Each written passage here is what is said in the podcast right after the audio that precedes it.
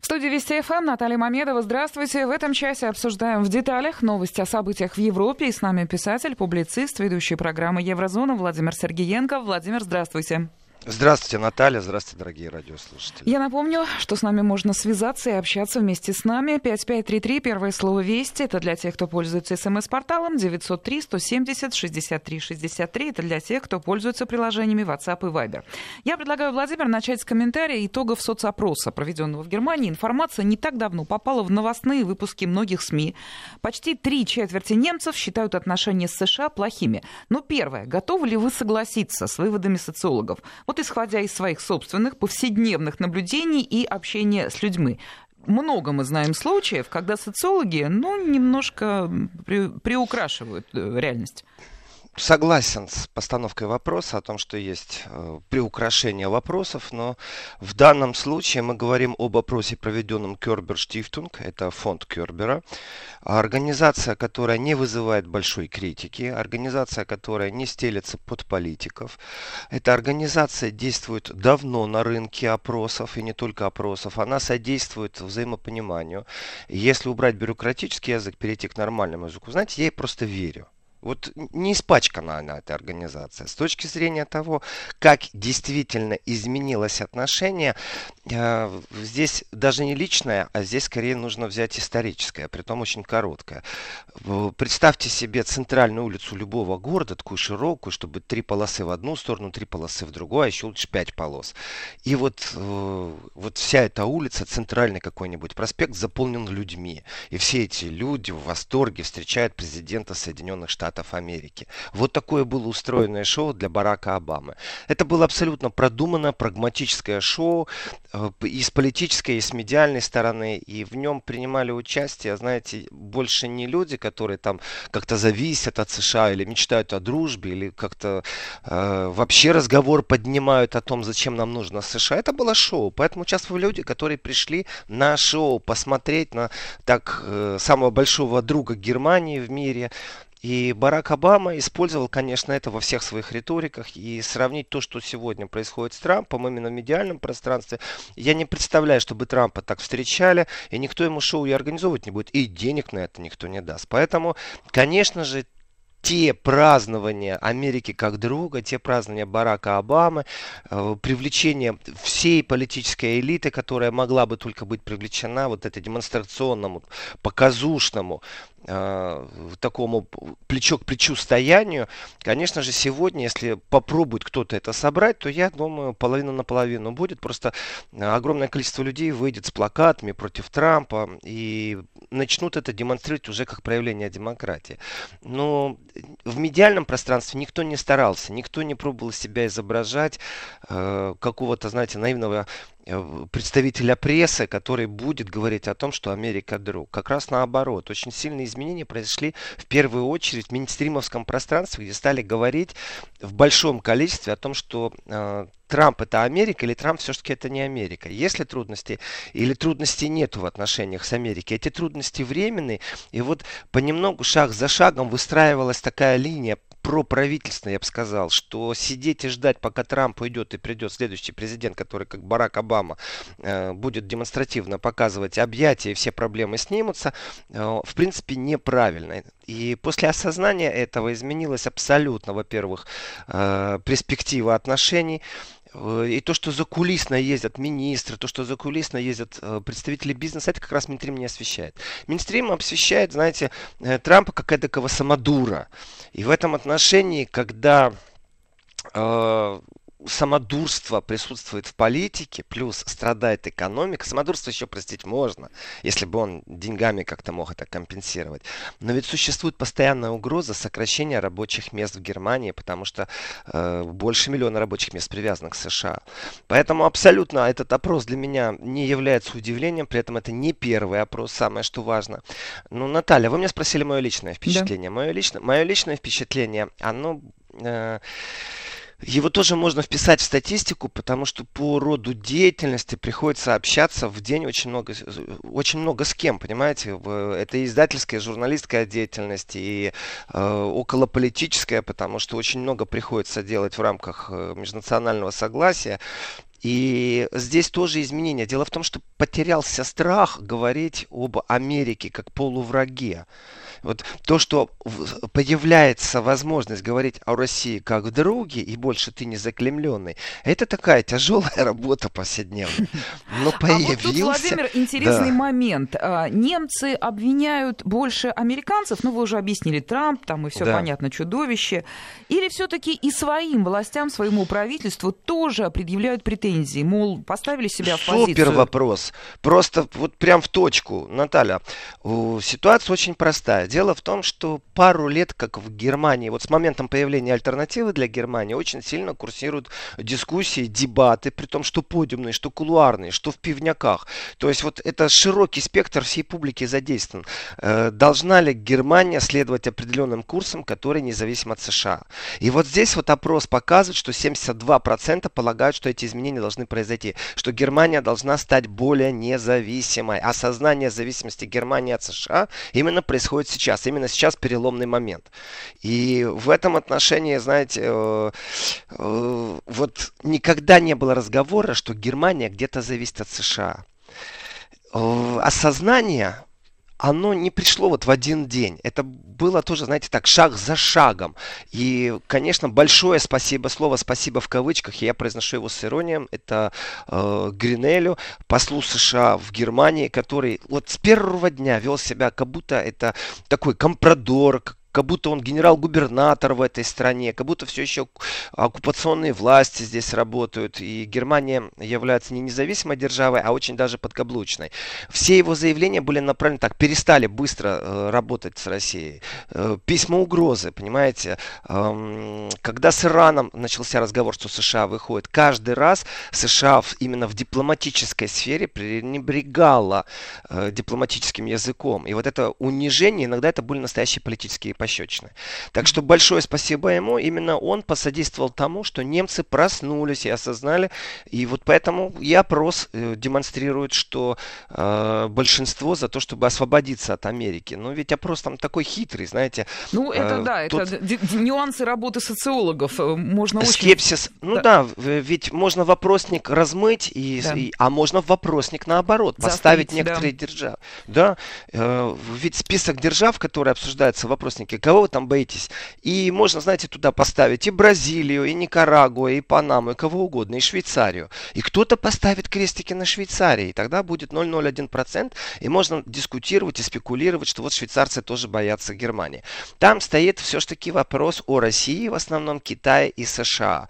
Э, так вот, немцы меньше всего угрозы чувствуют от России. Это безумно радует, но я не могу сказать, что это неожиданно, потому что оно было запрограммировано. Э, та истерия, которая была вот э, после Майдановская, вторые попытки, третьи попытки, понимаете, вот э, идет разговор там о Скрипалях или о керчском событии, разницы нету, когда идут медийные вбросы, когда идут потом обсуждения, подиумные или медийные, когда выпускают армию лающих э, пропагандистов, которые должны вот сделать имидж Китая, например, плохим, потому что Китай вдруг покупает какую-то большую фирму, и в преддверии нужно сказать, что ну не дадим, или наоборот, вот G5, э, новая технология в интернете беспроводном, э, нельзя Китаю давать этот контракт, контракт. То есть подготовка общественности. И в этом отношении, конечно, э, есть определенное спокойствие. И давайте так, это все-таки наша Европа. Но американцы со своей американской манерой поведения сделали все возможное, чтобы вызывать сейчас отторжение. Конечно, это исправится. Это перекос определенный. То есть так же, как исправится в отношении России или Китая. Но вот что касается опросника, о том, что там тоже был Китай, нужно не забывать, что все-таки... Э, отношение к России, оно рассматривается вот в глобальном, в сверхдержавном контексте, и поэтому разговор идет еще о США и Китае.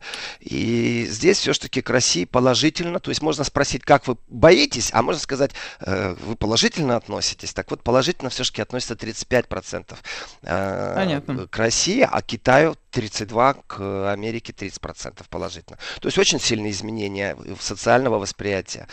Понятно. Э, Давайте что... теперь а, другие события обсудим. Ну, одна из центральных тем последних дней – это то, что договор а, ракетный ДРСМД теперь в прошлом. Москва, как и обещала, дала зеркальный ответ американцам. И вот на фоне вот этих событий очень обращает на себя внимание публикация Вашингтон-Пост о том, что американцы держат на территории Германии ядерные бомбы, причем отрицают это. Там большая статья, причем даже журналист говорит о том, что обе страны делают вид, что боевого запаса нет. Согласитесь, что на фоне отсутствия ракетного соглашения этот факт, если его подтвердят эксперты, приобретает несколько иное значение? Здесь как раз первая тема очень сильно перекликается со второй темой. Вот вопрос о том, почему к американцам относятся негативно, и вдруг вот изменилось общественное мнение. А, в Германии традиционно, вы знаете, вбивалось в хребет, в мозг, в позвоночник, куда угодно, вот э, с детской скамьи, ответственность за Вторую мировую войну, особенно в Западной Германии, они не имели такой индульгенции, как Восточная Германия. И немцы по своей сути, они э, демилитаризированные нация. Они даже вот насилие проявляют с трудом. И их можно понять, когда это их восприятие человеческое вдруг нарушается внешними игроками.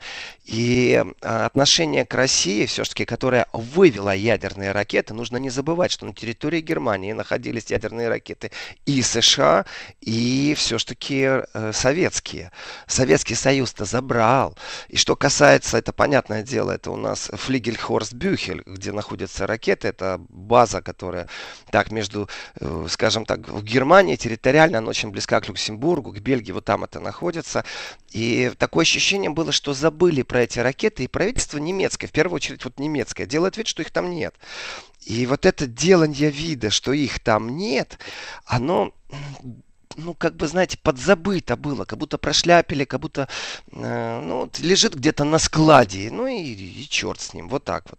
Но дело в том, что в связи с тем, что Америка выходит из договора о средних ракетах, и Россия вышла, получается так, что разговор совсем изменился. Теперь конструкция НАТО, которая должна в своей концепции развивать дальше конструктор сдерживания, так оно и звучит, и плюс дополнительные ракеты средней дальности появятся в Европе, то вопрос в том, а кто готов их, э, эти ракеты принять? У кого существует структура? Потому что со склада ракету нужно вывести, давайте так, ее нужно подцепить к чему-то, либо ее нужно на установку, которая пускает, либо под самолет ее подцепить. Но если есть ядерная боеголовка, с ней что-то надо делать. То есть есть инфраструктура, и если она есть в Германии, то она есть. И вот эта вот э, забывчивость немецкая, э, которая была, знаете, сознательно запущена, она несколько раз была всколыхнута, потому что еще сейчас это уже покойный э, бывший министр иностранных дел Гвида Вестервель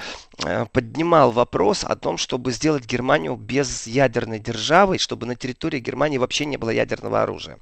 Потому что существует в рамках НАТО система поддержки ядерного оружия у безъядерных держав. Ну, то есть США, например, по вот этой договоренности внутринатовской имеет право свои ядерные ракеты хранить и в Италии, например. И из Италии могут стартовать бомбардировщики, которые будут эти ядерные грузы нести. Здесь я не могу не сдержаться от ерничания, в принципе, радостного, э, потому что э, самолеты, которые сегодня должны транспортировать американские ракеты, торнадо, находятся достаточно в плачевном состоянии. Э, последний в 2018 году отчет о Люфтваффе Deutschland, он содержал печальные цифры, вплоть до того, что есть самолеты, которые не летают ночью. Не потому, что у них радаров ночного видения нету или там каких-то приборов, потому что у них подсветка в кабине не работает. И вот эти самолеты, устаревшие абсолютно и морально, они не соответствуют новому поколению никак, у них шансов нет. Они по логике вещей должны сегодня подцепить эти американские бомбы и понятно, куда их вести, то есть в направлении Востока. И в этом отношении, э, конечно же, и перестройка, все это произойдет. То есть у нас свободных там неделька-две, месяц, два, год, три, ну вот где-то в таком духе, потому что объявлено о том, что появятся еврофайтеры, новое поколение истребителей, бомбардировщиков, все это будет сделано. Но сейчас все это находится в плачевном состоянии. И вот в этом плачевном состоянии немцам говорят, вы никуда не денетесь, у вас будут атомные бомбы. Мало того, ведь становится известно о том, что любой склад в связи с тем, что у нас реально виток и холодной войны, и гонки вооружений, и не только в информационном пространстве, а это видно и по доктринам, и потому что государство выходит из договоренностей. Э, немцы провалились э, в своей дипломатической попытке что-то здесь сделать, еще и Китай притянуть опять к этим ракетам средней дальности, не знаю, зачем они это делали, то получается так, те первичные инициативы мира как раз были связаны с, э, с ядерным оружием, которое США распределило на содержание в Европе и конкретно в Германии. Тогда 100 тысяч людей выходили на митинги против ядерного оружия. Тогда мирная инициатива и мирное движение было на пике своей популярности. Вот сегодня мы видим такое маленькое, вот пока это маленький раздражитель. Это не комарик, но это ни в коем случае и не... Э, Владимир, а это Нельзя у людей сбрасывать отношение к этой теме изменилось? Или просто количество информированных серьезно сократилось? Многие просто не знают. Э, информированность, Наталья, информированность вообще даже не обсуждаем. Дело в том, что мнение у человека не может быть нормальным, если он знает, что на его голову нацелены ракеты.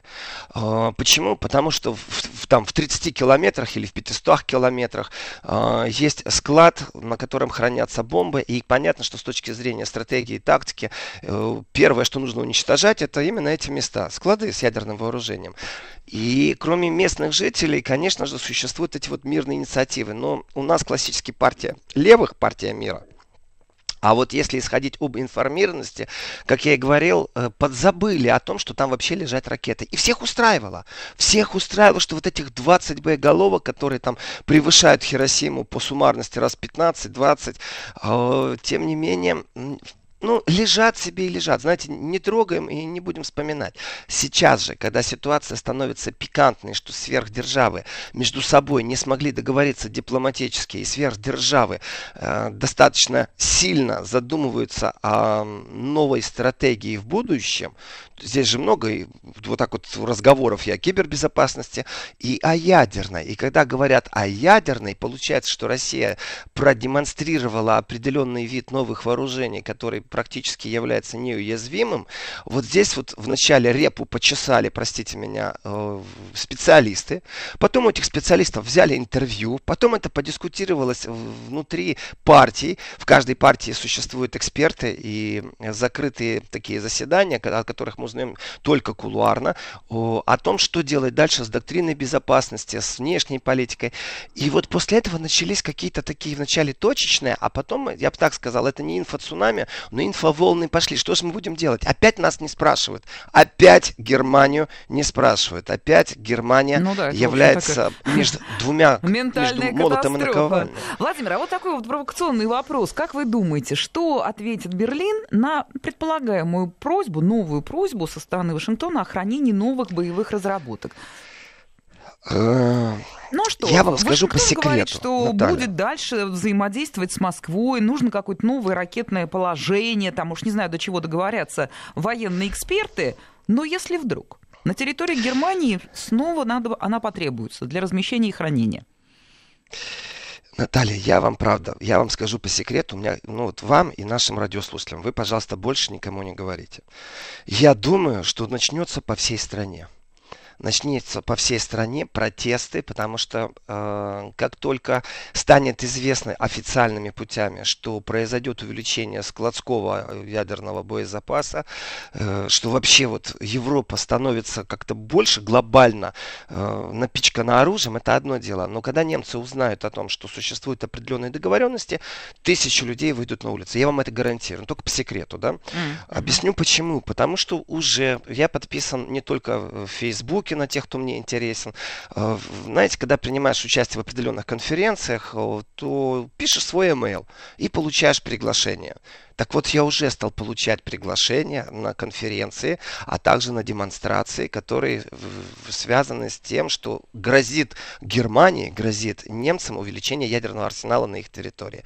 Это говорит о превентивности действий так званой партии мира. Это абсолютно разные общества, это НКО в первую очередь. И здесь инициативы, которые из НКО, они превентивны. Это говорит о том, что ну, вот не потом гром загремит, и, знаете, опять тихо шаг, Меркель и Урсула фон де Ляйен, министр обороны и канцлер Германии, э, что-нибудь подпишут, какие-то документы и скажут, ну да, это вот внутри натовские дела мы не можем сделать. Нет, не проскочат. Будут подиумные дискуссии в первую очередь, э, будут бундестаговские, парламентские, межфракционные дискуссии. Но самое главное, это невозможно сейчас утаить от медийщиков. А если в СМИ это проскакивает, то начинается обратная волна. И меня радует, что партия мира начинает вот превентивно действовать, превентивно собирать э, народ, э, чтобы не потом по факту, постфактум, а вот заранее подстегивать, разгорячить как-то определенные вещи. Здесь, конечно же, я проведу параллель с тем, что э, вот немцам, ну, очень хочется присоединиться морально к протестам, как желтых жилетов, повода не дают, понимаете? А здесь будет замечательный повод. Mm-hmm. Вот здесь нужно понимать суть немецкого менталитета, они действительно не хотят этого, но их, к сожалению, не спрашивают. Их не спрашивает правительство, их не спрашивает Меркель, э, Урсула фон де Ляйн так вообще в последнее время как-то так особо сильно стала остро говорить на тему опасности из России и поддерживать вот все, что только НАТО говорит. Она прям такое ощущение, что стала фанатом э, из скамейки запасных, хочет перейти под, пенси, под пенсию в, в каких-то активных игроков. И... А, Владимир, вот я всегда обязательно зачитываю, когда приходят сообщения от наших слушателей, которые живут в Германии. Вот пишет человек, здравствуйте, живу в ФРГ, недалеко от американской базы Бюшель, 3 километра на удалении. И человек угу. говорит, что готов к каким-то провокациям на этой авиабазе. То есть есть тревожный ореол вокруг авиабазы, и он уже даже и даль, вернее, ну да. Я могу подтвердить, я могу подтвердить, потому что иногда сбрасывают информацию, знаете, просто люди пишут, находят возможность там добраться через Facebook и еще как-то, и сбрасывают, вам интересно, вам интересно. Дело в том, что тоже по секрету я вам скажу, там в регионе э, э, называют эти ядерные ракеты, у них есть э, такое имя, э, кличка. Э, так вот, говорят, их называют яйцами. Э, так вот, когда приходят тебе сообщения, и в нем пробуют тебе зашифрованным языком что-то сказать по поводу э, кошелки, наполненных яиц, и стоит бюхель, вы знаете, смешно, но можно и открытым текстом сказать. Понятно. Не надо для этого шифроваться. Так вот, яйца находятся в опасности, или э, кошелка с яйцами. И вот эта тема развивается, и э, псевдоним для ядерных ракет яйц, он достаточно известен. А, насчет провокации не знаю. Но разговоры о том, что в ближайшее время там может вот первый какой-то там такой посыл быть, первая небольшая демонстрация, не многотысячная, но первая демонстрация, и что полиция получила указание, значит, разрабатывать, это было. Но, к сожалению, я не могу подтвердить, проверка не показала. Потому что полиция зачастую выкладывает определенные вещи, что там проводятся учения. В данном случае, увы, может, существует в ветре какая-то информация, может, но нет, подтверждение... Да, пока воздержимся. Да. Владимир Сергеенко Кириенко, писатель, публицист, ведущий программы «Еврозона». Слушаем новости все вместе и потом продолжаем разговор. Да, наша тема «Европейские события», отклики в Европе на события в других странах. Владимир Сергеенко с нами. Еще раз всех приветствуем и продолжаем. Владимир, вот вопрос к вам, я насчет откликов, да? Украина uh-huh. отказался аккредитовать на выборы президента этой страны в качестве наблюдателей представителя немецкой партии «Левый». Об этом заявил немецкий политик Андреус Маурер. И вообще он сказал, что сам процесс аккредитации на Украине проходит медленно, жестко, э, с наблюдателями не работают, поддержки им не оказывают.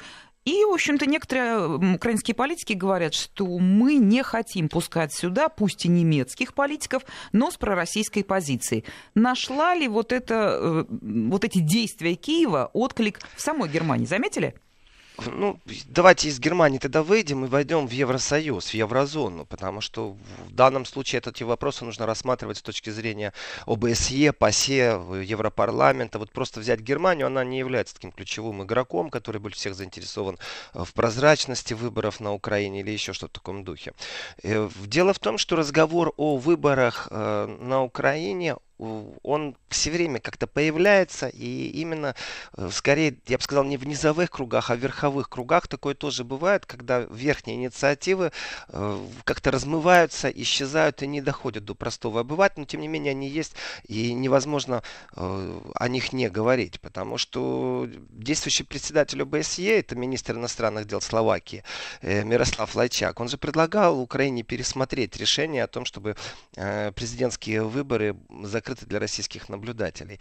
Э, ну, знаете, как он предлагал? Посмотрите, найдите пути, а возможно. Вот знаете, вот такая вот дипломатическая жвачка, которая ни о чем. Э, не было жесткого кулака по столу со словами «вы нарушаете», «вы нарушаете нормы ОБСЕ», «так не принято». Нет, этого ничего не было. И когда пресс-служба Минсловакии заявляет о чем-то, ну, это просьбы, они такие, ну, больше гуманного свойства, знаете, что промолчать не мог, потому что тогда он не отстаивает интересы как минимум ОБСЕ и принципов ОБСЕ. Но то, что произошло, я скажу так, у нас э, ярко выражено есть э, не когнитивный даже диссонанс, скорее всего, а мы поймали на лжи э, Климкина, министра иностранных дел Германии, по одной простой причине. Э, когда шел разговор... Подождите, ведь... министр иностранных дел Украины Климкин. А я сказал, что? А говорил с Германии, да. О, нет, тьфу, ну не дай бог. Я поэтому и отметил этот момент, что не дай бог, да. Да, а, ну это и невозможно. Так вот, э, Климкин, э, когда попал под политическое давление, ведь даже такие недруги России, которые себя пробуют представить как э, партией мира, Карт Волкер, он же тоже призывал, кстати, чтобы Россия была на выборах. Как-то не странно, как-то неудивительно. И Климкин в ответ на такое легкое давление Запада заявил о том, что Украина готова принять любое количество международных наблюдателей. Любое. Вот здесь вот Климкин подловлен. Понимаете, э, насчет любого количества да, а вот насчет того, что не только из России, вот здесь действительно существует такое понятие. Если по какой-то причине политик признан пророссийским, ему не дают аккредитации. Эта песня давно уже вьется, это есть на рынке. Ну, Климкин может обманывать себя, может обманывать украинский народ, но Европу здесь не обманешь. Потому что в партийных структурах, и это не только с партией левых, э, откуда Андреас Мауэр, это вообще везде, и в Христианском демократическом союзе, и в Европарламенте, во всех фракциях, известно, что есть политики, которым э, запрет въезда на Украину э, именно вот как э, в рамках э, наблюдателей. И правые страдают, и центральные э, страдают. Если человек был один раз замечен в пророссийском высказывании, у политиков такое бывает, э, например, э, пророссийский может быть расценен о том, что Крым как вопрос нужно вынести в далекое будущее, а сегодня экономики всех стран, в том числе и Украины, и России, должны друг другу помогать и как-то преодолеть кризис, который больше всего э, на населении сказывается на Украине. Э, тут же попадает, есть еще такой миротворец, всем известный, который тоже вносит и политику политиков в том числе. Есть немецкие политики, которые в Европарламенте не молчат. Есть голландские политики, которые не молчат в Европарламенте о том, что происходит недопуск, точно так же, как и недопуск журналистов. Не забываем об этом. Mm-hmm. И в этом отношении Украина действует, я бы сказал, системно. Это системно э, очень видно, э, кого не пускают. И пробить эту брешь, ну, нереально, если честно. Э, здесь можно только посочувствовать, потому что насчет медлительности заявлений, как там все все это происходит. Достаточно противоречиво освещают СМИ сейчас все это, что на Украине происходит, но большого шума нет. Вы знаете, не хотят они клеймить Украину, но в преддверии выборов вот здесь нельзя молчать об этом, и надо говорить усиленно. Начались медийные потоки по поводу коррупционной составной, которая расцветает при Порошенко очень сильно. Вот это совсем новое и очень неожиданно, что э, Порошенко не просто не справился, а при нем цветут и пахнут коррупционные определенные схемы. И я вижу определенное такое давление на Порошенко, потому что времени не так много у него осталось, а он-то очень хочет выиграть выборы.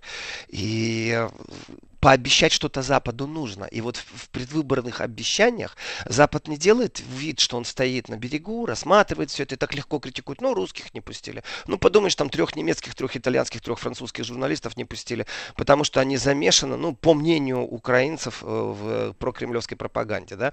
Но на это Запад им говорит, так, ладно, это в сторону. Ребята, давайте поговорим о коррупции. Да у вас тут и дальше идет список претензий. При этом говорит об этом Еврокомиссия, об этом говорят э, следственные органы, об этом говорят прокуратуры, например, в Австрии и в Германии, которые вот прямо на наших глазах сейчас провели определенные мероприятия, заблокированы счета, заблокирована недвижимость, знаете, это все такие знаки, ну, по крайней мере, не наивности Запада, в которой почему-то поддерживает украинский режим, но действительно пробует для себя что-то выторговать. Владимир, а нет вот ощущения, вот что этот вот список претензий коррупционных, он давно готов? Просто он Конечно тумбочке, да, до момента, пока не надо было достать.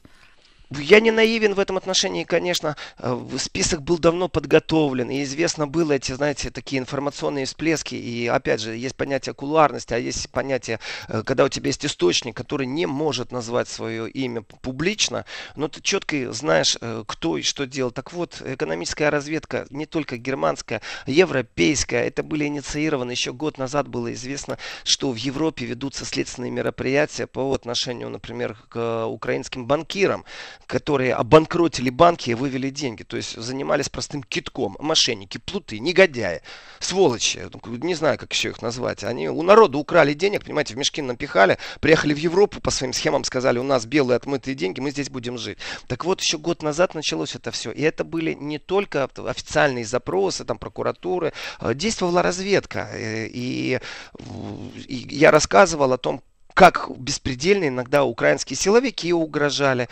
просто угрожали людям, которые занимались этой деятельностью на территории Украины, но тем не менее э, системность Запада и вот подготовки, Наталья, абсолютно в точку вы сказали, это вытащено досье, и в данный момент происходит просто попытка перед выборами хоть что-то выторговать, понимаете, они не изменят политику Конечно. внешнюю, они не начнут Украину ставить на колени в коррупционной борьбе, ставить условия, блокировать счета, но выторговать для себя ментально, конечно же, они что-то могут, чем они и занимаются абсолютно профессионально. Ну, давайте поменяем тему. Здесь уже, может быть, не столько нужна полемика, сколько просто информация. 5 февраля Европарламент а, принял, ну, такое предварительное соглашение о безопасности в сообществе.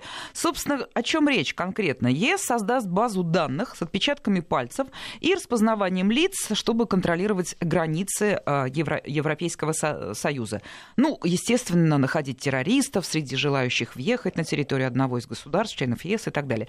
Вот что об этой инициативе вообще известно, как это все будет выглядеть, касается всех. Мы все ездим в Европу по возможности, да, не нарушает ли это все прав человека и вообще уйду даже с пафосной ноты. Конфиденциальность персональных данных. Вот как эта система будет работать, как она задумана? В принципе, уже все известно, вообще все известно. И то, что планируется, и то, что будет, я вам сразу скажу, что э, они введут, больших протестов не будет, и сделают все, что они хотят. Вот все, что сегодня на бумажке прописано, немного откорректируется, и будет введено практически все. Э, а введения, они э, действительно на грани фола. Э, у человека забирают его приват-сферу. Бороться с этим через судебные иски будет бесполезно, потому что национальные парламенты, конечно же, э, одобрят эти вещи, потому что эта инициатива исходит все-таки от большинства, а не от меньшинства. То есть не оппозиционная инициатива. Здесь, конечно, нужно говорить о действительно об угрозах терроризма и о том, что уже есть на самом деле. Вы знаете, э, очень просто. Система опознания лица и так работает. Это работает, да. Владимир, э, буквально двухсекундная пауза и продолжим. Вести ФМ. Да, продолжайте. Вот, э, смотрите, э, представьте себе, что вот не робот, а человек, э, который каждый день имеет уникальную память, уникальную такую э, фотопамять. И ему показывают картотеку, например, всех воров-карманников. Потом его работа – это выходить на центральную площадь. Вы знаете, как вот а, судья в большом теннисе или волейболе сесть на стульчики смотреть. Как только он увидит знакомое лицо, которое ему просто покажется знакомым, он только что картотеку листал, он должен нажать на определенную кнопку. Соответственно, э, туда бросаются оперативники и пробуют что-то делать. Вот то же самое теперь сделано в киберпространстве виртуально. Известно, что в Лондоне работают эти системы опознания лица в сети. Это известно. Другое дело, как наполнять базы, которые э, должны опознать. Вот здесь вот совсем другой разговор. Одно дело программа, опознающая лицо, mm-hmm. опознающая отпечатки пальцев. Другое дело, где хранятся эти отпечатки пальцев и где хранятся биометрические данные нашего лица. Сегодня во многих странах Евросоюза, когда вы пересекаете границу, у вас есть возможность, знаете, эти проходы вот в России тоже э, для граждан России и для неграждан России. Так вот, для граждан э, Евросоюза, шенгенской зоны, можно просто подойти к автоматической э, зоне, где паспорт прикладываешь к сканеру. Там нету живого разговора ни с кем. Конечно, микрофоны подключены. И э, смотрите в камеру, после чего шлагбаум открывается, и вы проходите. То есть даже не имея контакта с пограничником живого. Даже если вы больны, у вас вирус, э, робота вы не, заря... не, не сможете заразить своим вирусом. И э, здесь вот эти биометрические данные, они давно наполняются. Не хочешь биометрического паспорта? Ну и живи без паспорта, не езди никуда. И вот здесь вот Европа в этом отношении, когда вводила отпечатки пальцев, вот тогда первый раз начались такие, знаете, поползновения. Оппозиция начала по всей Европе кричать, что это неправильно, что вы нарушаете приват-сферу. Самым уникальным, конечно, был призыв, это э, если у вас попросят отпечаток пальца на границе, э, сканируйте, пожалуйста, в интернете скачайте отпечаток пальца министра внутренних дел Германии. Э, вот вам легкое э, пособие, как правильно его наклейку ленту напечатать, после чего наклейте себе ее на палец и сдайте. Вот такой у нас будет флешмоб, протест везде, где только у вас берут отпечатки пальцев, чтобы тысячи в разных местах появился отпечаток министра внутренних дел Германии. Флешмоб был, пару человек оштрафовали. ну, понятно ну, почему, ну, да, при границы. Да. При этом это больше имеет отношение не к э, внутри Евросоюза живущим людям. Все-таки это больше имеет отношение к туристам. И вот здесь вот э, ведь давно уже мы прошли этот момент, и никто ничего не мог сделать. Я считаю, что есть определенное лицемерие, потому что помню ту вонь газетную, политическую, вот когда мейнстрим обрушился, что, мол, э, в России появляются сканеры в аэропортах, которых видно человеческое туловище. Ну, ты заходишь, и в этой кабине э, вокруг тебя что-то ходит, двигаются какие-то резонаторы, и на экранчике видна твоя фигура, где у тебя э, что-то металлическое. Что, как вы смеете нарушение прав человека, потому что виден контур человеческой фигуры, фигуры, мужчина, женщина, ага.